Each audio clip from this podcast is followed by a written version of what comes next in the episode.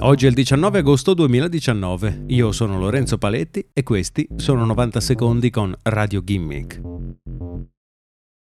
Il riscaldamento globale non esiste. Nonostante i fenomeni meteo violenti siano in aumento in tutto il mondo, basta cercare l'argomento su YouTube per scontrarsi con diversi video che negano l'esistenza del cambiamento climatico.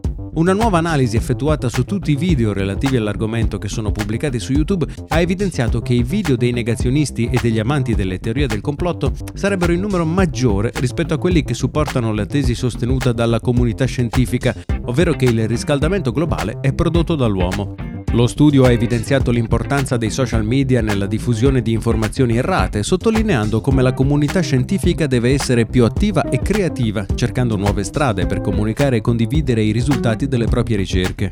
A questo si aggiunge un altro problema. Non solo i video negazionisti sono in numero maggiore, ma sono anche quelli che ricevono più visualizzazioni, spinti anche dall'algoritmo di YouTube che suggerisce video simili a quelli già guardati.